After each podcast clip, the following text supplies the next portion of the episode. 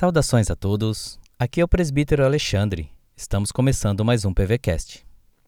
Hoje nós vamos meditar em uma mensagem do reverendo Manuel Delgado, pastor da Igreja Presbiteriana de Lucas do Rio Verde, Mato Grosso.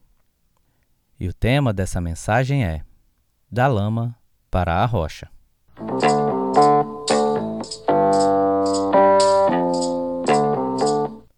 A palavra de Deus no Salmo 40, verso 2, diz assim: Tirou-me de um poço de perdição e de um tremedal de lama, e pôs os meus pés sobre uma rocha firme.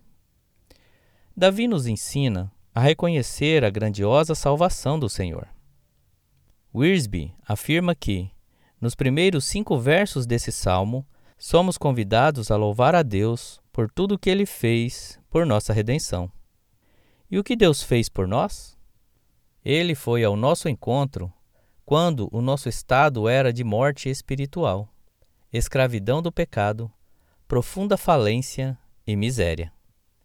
Estávamos na lama do pecado e da corrupção. Nos encontrávamos no fundo de um poço moral e existencial. Éramos sitiados por todos os nossos inimigos mortais. Lutávamos inutilmente para desvencilhar-nos de todos os males e perigos, mas Deus, porém, agiu em nosso favor. A segunda imagem deste verso completa a descrição do salmista, apresentando um perfeito movimento. Deus nos tirou de um poço de perdição e de um tremedal de lama, para nos colocar sobre uma rocha firme.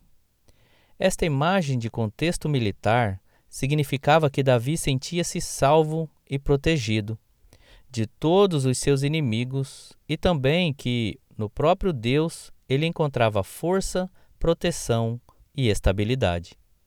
Isto significa para nós, os filhos de Deus, que os nossos pés não mais vacilarão, pois estão firmados sobre a rocha dos séculos, Jesus, o nosso Redentor.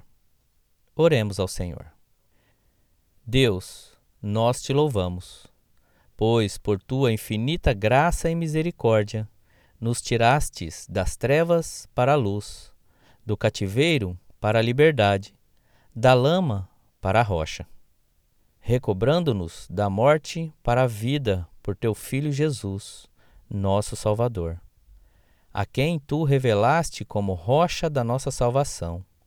A ti rendemos graças e expressamos a nossa mais sincera gratidão em nome de Jesus Cristo, nosso Senhor. Amém.